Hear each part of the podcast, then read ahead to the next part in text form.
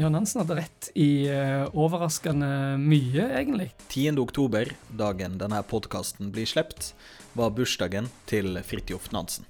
I 2020 vil han ha blitt 159 år, denne polarhelten som har fått mye å si for vår oppfatning av Arktis. Du hører på en podkast fra Bjerknessenteret for klimaforskning. I dag har vi med oss Marius Aartun, som vi nettopp hørte her. Forsker for Universitetet i Bergen og Bjerknessenteret for klimaforskning. Marius Aartun er en del av det nasjonale prosjektet Arven etter Nansen, som tar for seg å gå i fotsporene til sjølveste Fridtjof. Jeg tror fremdeles det er en, uh, altså en slags eventyrlyst, iallfall i, uh, i mange. Altså, jeg kan snakke for meg sjøl, og den Altså, jeg har alltid vært interessert i, altså, i polarforskning og polarhelter. Altså, når jeg var Altså, leste den boka til Nansen på ski over Grønland da jeg var ungdom, og det å Litt av grunnen til at jeg begynte å studere Eh, oseanografi eller havforskning, det var at jeg så noen videoer fra Svalbard som viste for, altså folk som studerte sjøisen. Så det har absolutt vært en sånn, altså for min del, en slags personlig motivasjon for å studere eh, altså havforskning med fokus på altså polare områder. Den, den eventyrlysten og det, og det å få lov til å være med på eh, altså ekspedisjoner eller tokter til, til Arktis eh, og, og Antarktis. Eh, blir jo en slags guttedrøm, da, å, å, å, få, å, få, se disse områdene. Og, så for min del så har denne da altså polarhistorien og polarheltene og Nansen kanskje spesifikt lå i, lå i bakhovet. Men jeg tror sånn at generelt han var en, en pioner i det der å, å, å, verdsette og faktisk kunne få tak i målinger av en, av en viss eh, kvalitet. ja. Og selv om det er veldig mange ting som selvfølgelig nå er, er funnet ut i en mye større grad enn enn det Nansen, eh, på Nansens tid, der de ikke visste ja, visste veldig lite om Arktis. Ingenting. Eh, altså hvor dypt var det, hvor, hvor skulle de, var det land, var det, var det hav? Eh, så er det jo fremdeles mange ting med, med polarområdene som er altså De er fremdeles de minst utforska, kanskje, altså områdene på jorda. Så det er jo fremdeles mye å, mye å lære om, eh, om Arktis og, og, og, Antarktis. Og kanskje spesielt nå, når det òg er i, i, endring. I arven etter Nansen eh, arbeider Marius med Nansen sitt domene. Barentshavet, og eh, spesifikt framtidas Barentshav. Arktis er en av plassene der klimaendringene allerede er tydeligst. Bare siden 1970 har temperaturen på Svalbard gått opp med fire grader. Hva følger disse temperaturendringene får, både for havets fysiske prosesser og ikke minst livet deri, er en eh, god del av det prosjektet fokuserer på. Ja, Hvor kommer Nansen inn? Eh, altså, Det heter jo arven etter Nansen. altså Nansen er jo vår, eh, en av våre fremste polarhelter. og Ikke bare som en oppdager, men òg som, som, en vitenskapsmann så har han jo bidratt veldig til altså, de første målingene og vår forståelse av av området, altså både Norskehavet, Barentshavet og, og inn i Arktis. Så det er nok derfor at prosjektet òg bærer hans, bærer hans navn. Altså Prosjektet Arven etter Nansen er et uh, stort nasjonalt uh, prosjekt som, med mål om å altså, forstå det nye Arktis, med fokus da på området rundt Svalbard og det nordlige Barentshavet. Altså, du kan kalle det at det er vårt, vårt Arktis. Det er endringer både i, uh, i havet, at uh, hav, uh, havet blir gradvis varmere på over flere år, eller i løpet av de siste tiåra. isen forsvinner, altså både den isen som ligger på, um, på, toppen av havet, altså sjøisen, og isen på land, isbreer, blir stadig mindre. Altså Hvis du ser på de isbreene som er på, på Svalbard, f.eks andre endringer i, i, biologien eller i økosystemet i, eh, i disse områdene. Så det, det, er vel nesten sånn at uansett hvor du leter, så finner du, så finner du endringer som er Altså dette området rundt Svalbard eller nordlige Barentshavet, det, altså det er der som nå har vært i løpet av de siste tiåra, har vært isdekka, og som nå isen forsvinner, og så får du da et, det et helt nytt uh, klima med åpent hav, og der sollyset kan trenge inn. og så det er et prosjekt som bare da vil prøve å forstå både hva som driver disse endringene, men òg hva er konsekvensen av disse endringene. For over 100 år siden, i 1882, fikk Nansen jobb som førstekonservator på Bergen museum, forløperen til det som i dag er Universitetet i Bergen. Der begynte han på det som etter hvert skulle bli doktoravhandlinga si, om mysostomernes anatomi og histologi, om en variant av leddormer som han undersøkte på tidlige ekspedisjoner i Barentshavet. Sammen med Bjørn Helland Hansen, en annen av havforskningens pionerer, var han med på tokt med skipet Vøringen, og hver vår mellom 1901 og 1905 målte han bl.a. temperatur og havstrømmer i den norske Atlanterhavstrømmen, som farer opp langs kysten vår og videre nordover. Det magiske skjer da de seinere kobler disse temperaturene opp imot lofotfiske den påfølgende vinteren.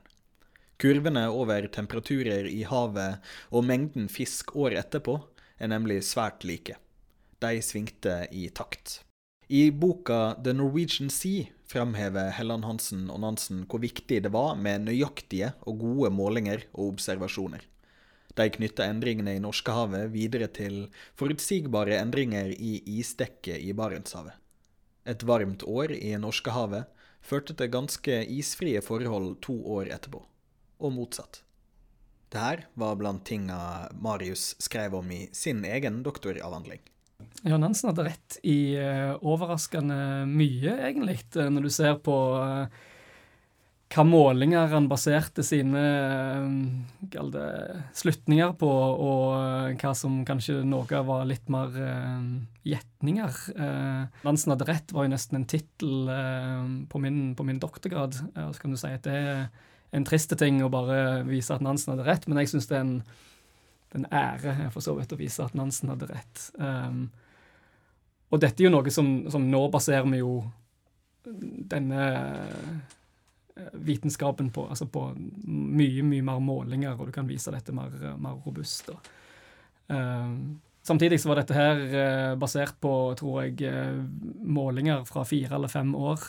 Så der igjen kommer vi tilbake inn på at det, det, som vi gjør nå, er jo å, å ta disse tankene og teoriene og altså Nå kan vi etterprøve dem med flere tiår med data, og vi kan um, altså kvantifisere den effekten uh, på en helt annen måte, og vi kan forstå mekanismene som bak, dette. her. Dermed sitter bl.a. Marius Aartun og kollegene hans i eh, Bjerknessenterets klimavarslingsenhet og arbeider med torskevarsel over 100 år etter ideene og tankene som Helland Hansen og Nansen utarbeida. Marius og kollegene hans har store ambisjoner for klimavarsling som fagfelt. Klimavarsling har jo vært ja, de siste ti, eh, ti åra, ti-20 åra, så har det jo vært uh, skjedd veldig, veldig mye. Altså fra noe som eh, en sånn teoretisk mulighet, til nå der klimavarsel både på altså sesongskala og på lengre skala, altså opp mot altså ti år, er noe som blir publisert og, og utvikla av, uh, altså av klimasenter i, i, hele verden. Og der interessen fra, altså fra, industri og, altså, og brukere av klimavarsel bare, bare blir større og større. Den, den dialogen med, med brukere og, som, og, hva kan du Altså selv om du har et klimavarsel, eh, hvem kan bruke det, og, og, og hva type informasjon trenger ulike brukere. Altså hva type Er det temperatur vi snakker om? Er det snø? Eh, og, på, og hva tidsskala? Er det mest interessant med sesongvarsel, eller er det de neste fem åra som, som, er mest interessant? Så klimavarsling er et eh, godt eksempel på altså et forskningsfelt som blir utvikla altså både isolert sett inn i, eh, altså i forskningsmiljøet og i samarbeid med, med brukere. Det som vel har gjort det mulig de siste 10-20 åra, det er jo både en utvikling av eh, altså teknologi som i type altså datakraft, eh, regnekraft, og så er det jo en teoretisk forståelse eh, av altså hva deler av klimasystemet er det som faktisk kan varsles, og, og hvorfor. Så du har hele tiden den balansen mellom at du må forstå Du må rett og slett bare forstå klimasystemet og hvordan det, hvordan det funker for å kunne varsle noe. Eh, og så er det utviklingen av verktøy for, å, for rett og slett å få varsel. Så, sånn sett så er det jo ja, igjen lignende et, et værvarsel, der du må ha en, en teoretisk forståelse på hvordan værsystemene funker, og så må du utvikle eh, altså operasjonelle værvarslingsmodeller helt fram til Yr, som vi har i dag. Så det er jo Så kanskje om noen tiår får vi Eller noen år, så er det klimavarsel på tilsvarende Yr-plattform. Hvem vet? Forskerhverdagen som Marius beskriver i eh, Arven etter Nansen, med arbeidsgrupper på tvers av institusjoner, leveringsfrister og brukergrupper, stakeholders og komiteer, er ganske annerledes enn den hans polarhelter holdt på med for eh, rundt 100 år siden. De har sikkert uh, positive sider, både Nansen sin forskerrolle og, og dagens uh, forskerrolle. Um, friheten med Nansen sin forskerrolle for, for de som jeg kaller det klarte og, og hadde den statusen som, som, Nansen hadde, det må jo være helt supert. Um, samtidig så er jo nå en, en forskerkarriere i dag er mer et, eh, et, vanlig liv, kan du si. Du trenger ikke forsvinne i Arktis i fem år eh, for å kanskje aldri komme tilbake. Jeg tror nok altså Forskerrollen tror jeg har endra seg eh, ganske mye. Altså Du har fremdeles den underliggende nysgjerrigheten på hvordan eh, naturen og, og, verden virker, men eh, altså på Nansens tid så tror jeg du både sto veldig fritt til det du ville eh, forske på, eh, og samtidig, sånn som vi allerede har snakket om, at du, du var du var prisgitt, uh, altså på Nansen spesielt, da, at du hadde noen målinger, og så, og så, prøvde du å forstå det du hadde målt. Um, mens forskning nå går jo både mye mer i detalj, du har helt andre datamengder som setter uh, både krav og, og, gir deg muligheter. og så tror jeg den altså forskerrollen eller forskningsprosjekt setter jo mye mer uh, altså begrensninger på hva altså hva du skal Du må levere. Eh, jeg ser bare for meg at sånn som en, en doktorgrad eller en forskerkarriere var, var, var, før, så satt du kanskje Ja, du gjemte deg i en kjeller i mange år og klødde deg i hodet, så kom du ut med bustet hår og en, en tjukk bok med, med funnene dine. Nå er det jo et helt annet nettverk og et helt annet system som forskningen er satt inn i. Fridtjof Nansen var selvsagt eh, mye mer enn eh, bare en vitenskapsmann og bare en polarforsker. Men det var først seinere i livet at eh, Marius tok inn over seg arbeidet som bl.a. førte til fredsprisen for Nansen i 1922. Sånn sett kan en forsker i dag egentlig sammenligne seg med folk som våre norske polarhelter? Altså For meg har det alltid vært forskeren og utforskeren Nansen. Og den andre biten har vært litt sånn OK, men det, det er noe fint, men jeg er ikke så interessert i det. Ja. Er det et eksempel til etterfølgelse? den delen av Nansen som jeg kjente via um, altså forskningslitteratur og på Skive Grønland og uh, altså ferden mot Nordpolen, så var jo boka uh, kun en sånn en fjerdedel på vei. Og så var det jo jeg, Altså, jeg var klar over at han har vært engasjert i politikk og så fått fredspris og alt det der, men jeg, jeg, visste ikke hvor, hvor engasjert. Og noen, noen får gjort mer på et liv enn andre. Men jeg skal ikke jeg skal ikke være misfornøyd hvis du oppnår halvparten. er det da i 2020 mer igjen for en forsker å oppdage? er kanskje et spørsmål som eh, en stiller seg sjøl. Marius er ganske trygg på at uh, en ikke må være for skråsikker.